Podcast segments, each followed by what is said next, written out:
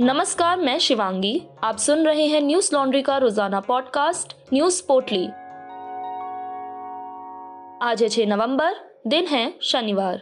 महाराष्ट्र के अहमदनगर के सिविल अस्पताल में कोरोना के आईसीयू वार्ड में आग लगने से 10 मरीजों की मौत हो गई है, जबकि कई लोग झुलस गए हैं। आईसीयू में भर्ती मरीजों को दूसरी जगह पर शिफ्ट कर दिया गया है। आग लगने का कारण अब तक साफ नहीं हो पाया है, लेकिन कहा जा रहा है कि आग की वजह शॉर्ट सर्किट हो सकती है। एनडीटीवी की रिपोर्ट के मुताबिक जिस वार्ड में आग लगी थी वो कोविड वार्ड था। आग पर काबू पा लिया गया है। घटना सुबह 10:30 बजे के करीब की बताई जा रही है। लगभग 11:30 बजे तक आग पर काबू पा लिया गया। अहमदनगर के जिला कलेक्टर डॉक्टर राजेंद्र भोसले ने मीडिया को बताया कि मरीजों को दूसरे अस्पताल के कोविड वार्ड में शिफ्ट कर दिया गया है। उन्होंने कहा कि अस्पताल की इमारत का फायर ऑडिट किया गया है। एक वरिष्ठ सरकारी अधिकारी ने मीडिया को बताया कि घटना की आधिकारिक जांच होगी। वहीं केंद्रीय गृह मंत्री अमित शाह ने अहमदनगर में आग की घटना पर दुख जताया है। शाह ने ट्वीट कर कहा कि महाराष्ट्र के अहमदनगर के सिविल अस्पताल में आग लगने से हुई हृदय विदारक दुर्घटना से अत्यंत व्यथित हूँ।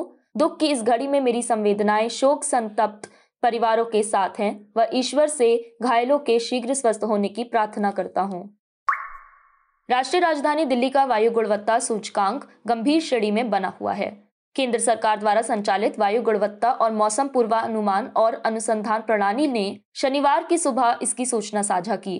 सफर यानी system of air quality and weather forecasting and research के विश्लेषण के मुताबिक आज सुबह 6 बजे दिल्ली की समग्र वायु गुणवत्ता 533 AQI के साथ गंभीर श्रेणी में दर्ज की गई। दिल्ली और आसपास के शहरों में आज भी सुबह में धुंध की मोटी परत दिखी। सफर के मुताबिक 7 नवंबर की शाम से राहत मिलने की उम्मीद है, लेकिन AQI बहुत खराब श्रेणी में रहेगा। पराली जलाने और दिवाली पर प्रतिबंध के बावजूद पटाखे फोड़े जाने के कारण उत्तर और मध्य भारत के कई भागों समेत राष्ट्रीय राजधानी में वायु गुणवत्ता बिगड़ी रही, जिसके चलते दिल्ली में पिछले 5 साल में सबसे खराब वायु गुणवत्ता दर्ज की गई है। केंद्रीय प्रदूषण नियंत्रण बोर्ड के आंकड़ों के अनुसार पटाखे फोड़े जाने और पराली जलाए जाने की घटनाओं के चलते पिछले 24 घंटे का AQI 462 दर्ज किया गया। इस बीच दिल्ली सरकार में पर्यावरण मंत्री गोपाल राय ने शुक्रवार को कहा कि राजधानी की वायु गुणवत्ता पराली जलाने की घटनाओं और प्रतिबंध के बावजूद दीपावली पर पटाखे फोड़े जाने के कारण खराब हुई है। उन्होंने भाजपा पर दीपोत्सव पर लोगों को पटाखे फोड़ने की सलाह देने का आरोप लगाया। इस पर पलटवार करते हुए भाजपा की दिल्ली इकाई के प्रवक्ता नवीन कुमार जिंदल ने कहा कि दिवाली किसी राजनीतिक दल का नहीं बल्कि हिंदुओं का त्यौहार है। उन्होंने पूछा कि क्या आम आदमी पार्टी से जुड़े हिंदुओं को अपने त्यौहार मनाने की अनुमति नहीं है। प्रतिबंध को दरकिनार कर दिवाली पर पटाखे फोड़ने और पराली जलाए जाने के कारण कार्बन उत्सर्जन का योगदान बढ़कर 36% हो गया, जिससे दिल्ली NCR में आसमान में धुंध का गुबार छा गया। देश भर में कोरोना के नए मामलों में उतार चढ़ाव के बीच एक बार फिर कमी दर्ज की गई। स्वास्थ्य मंत्रालय के आंकड़ों के मुताबिक पिछले 24 घंटे में कोरोना के 10,939 नए मामले सामने आए, जबकि इस दौरान 392 लोगों की मौत हो गई। वहीं बीते 24 घंटे में 12,509 लोग ठीक भी हुए, जिससे सक्रिय मामलों की संख्या घटकर 1,46,950 हो गई है, जो कि पिछले 255 दिनों में सबसे कम है। इस दौरान सक्रिय मामलों में 1,972 की कमी दर्ज की गई है। देश में सक्रिय मामले कुल मामलों का 1% से भी कम रह गए हैं। देश में अब कुल मामलों का 0.43% सक्रिय मामले हैं। यह मार्च 2020 के बाद से सबसे कम है। रिकवरी दर की बात करें तो यह 98.23% है, जो मार्च 2020 के बाद सबसे अधिक है। वहीं साप्ताहिक पॉजिटिविटी दर 1.27% है, जो पिछले 43 दिनों में 2% से नीचे बनी हुई है। देश भर में अब तक कुल 3,37,37,468 लोग ठीक हो चुके हैं, जबकि 4,60,265 लोगों की मौत हो चुकी है। केरल में बीते 24 घंटे में कोरोना के 6,580 नए मामले सामने आए, जबकि 46 लोगों की मौत हो गई है। सबसे ज्यादा 878 नए मामले तिरुवंतमपुरम जिले में दर्ज किए गए। इसके बाद एनारकुलम जिले में 791 और त्रिशूर जिले में 743 संक्रमितों की पुष्टि हुई। गौरतलब है कि देश में कोरोना के खिलाफ टीकाकरण अभियान जारी है। बीते 24 घंटों में 20,75,942 डोज लगाई गई। अब तक देश भर में 1,07,52,19,546 डोज वैक्सीन लगाई जा चुकी हैं। तेलंगाना के एक स्कूल में मिड डे मील खाने के बाद 32 छात्र शुक्रवार को बीमार हो गए। जिला शिक्षा अधिकारी डॉक्टर A रविंद्र रेड्डी ने मीडिया को बताया कि निर्मल जिले के दिम्मादुर्ती गांव स्थित अपर प्राइमरी स्कूल के कुल 114 छात्रों ने मिड डे मील में बना खाना खाया था, जिनमें से 32 बीमार हो गए।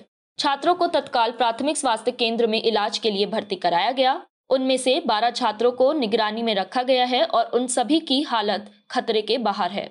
मीडिया रिपोर्ट्स के मुताबिक डीईओ की रिपोर्ट पर जिला अधिकारी मुशरफ फारूकी ने स्कूल के प्रधानाध्यापक को निलंबित कर दिया है। डीईओ ने बताया कि जिस एजेंसी को भोजन की आपूर्ति कराने का ठेका दिया गया था, उसका ठेका भी रद्द कर दिया गया है। द न्यू इंडियन एक्सप्रेस के अनुसार माना जाता है कि छात्रों को सड़े हुए अंडे परोसे गए, जिससे वे बीमार हो गए। इसी तरह की एक अन्य घटना में आंध्र प्रदेश के अनंतपुर जिले में थीपा रेड्डीपल गांव के एक सरकारी प्राथमिक विद्यालय के लगभग 15 छात्र मिड डे भोजन खाने के बाद बीमार पड़ गए। द न्यूज मिनट के मुताबिक शुक्रवार शाम स्कूल से घर लौटने के बाद छात्र बीमार पड़ गए। उन्हें पहले ताड़ीपत्री के एक अस्पताल में ले जाया गया और बाद में बेहतर इलाज के लिए अनंतपुर के सरकारी अस्पताल में स्थानांतरित कर दिया गया। जीजीएच अनंतपुर के अधीक्षक ए जगन्नाथ ने द हिंदू को बताया कि सभी छात्र खतरे से बाहर हैं। ये पहला मामला नहीं है जब मिड डे मील खाने से स्कूली बच्चों की तबीयत बिगड़ी हो। कुछ दिन पहले हरियाणा के करनाल में ऐसा ही मामला सामने आया था, जिसमें मिड डे मील खाने के बाद बच्चे बीमार पड़ गए थे। जर्मनी की राजधानी बर्लिन में पिछले महीने रूस के दूतावास के एक अफसर की मौत के बाद उसकी पहचान पर सवाल खड़े होने लगे हैं। खोजी मैगजीन डेर स्पीगल के मुताबिक जर्मन सुरक्षा सेवाओं का मानना है कि पिछले महीने रूस के दूतावास के बाहर मृत मिला अफसर रूस की खुफिया एजेंसी एफएसबी का अंडरकवर एजेंट था। गौरतलब है कि रूस के दूतावास के बाहर इस अफसर का शव 19 अक्टूबर की सुबह मिला था। जानकारी के मुताबिक रूसी दूतावास की इमारत की ऊपरी मंजिल से गिरने से उसकी मौत हुई थी। हालांकि यह अभी तक साफ नहीं हो पाया है कि वह कैसे गिरा। मैगजीन की रिपोर्ट में कहा गया है कि दूतावास के अफसरों ने एम्बुलेंस बुलाई थी।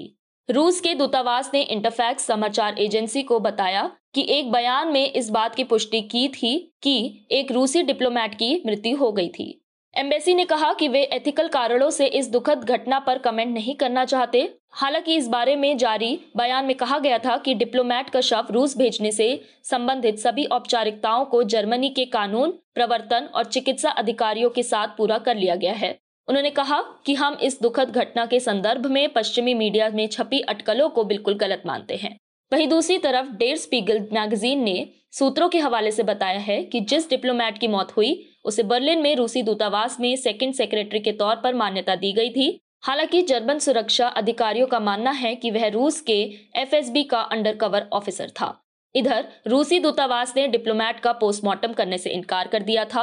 वहीं इन्वेस्टिगेटिव वेबसाइट बेलिंगकैट ने बताया कि वह ओपन सोर्स डेटा की मदद से इस नतीजे पर पहुंची है कि मरने वाला शख्स रूस की खुफिया एजेंसी एफएसबी के उपनिदेशक का बेटा था। न्यूज लॉन्ड्री की ओर से श्रोताओं के लिए एक जरूरी सूचना। दिवाली के शुभ अवसर पर न्यूज लॉन्ड्री अपने सब्सक्राइबर्स के लिए लेकर आया है न्यूज लॉन्ड्री गिफ्ट हैम्पर। इस खास दिवाली गिफ्ट हैम्पर्स के साथ हमें अपने दिवाली के जश्न में शामिल करें। दिवाली के स्पेशल ऑफर में 3 गिफ्ट हैम्पर्स शामिल हैं। चुनें अपनी पसंद का हैम्पर और दिवाली के उपहार के रूप में अपने दोस्तों और रिश्तेदारों को भेंट करें। अधिक जानकारी के लिए क्लिक करें newslaundry.com पर। आज बस इतना ही। आपका दिन शुभ हो। हैप्पी दिवाली। नमस्कार। न्यूज लॉन्ड्री के सभी पॉडकास्ट स्टिचर, आईट्यून्स और दूसरे पॉडकास्ट प्लेटफॉर्म पे उपलब्ध हैं। खबरों को विज्ञापन के दबाव से आजाद रखें। न्यूज लॉन्ड्री को सब्सक्राइब करें।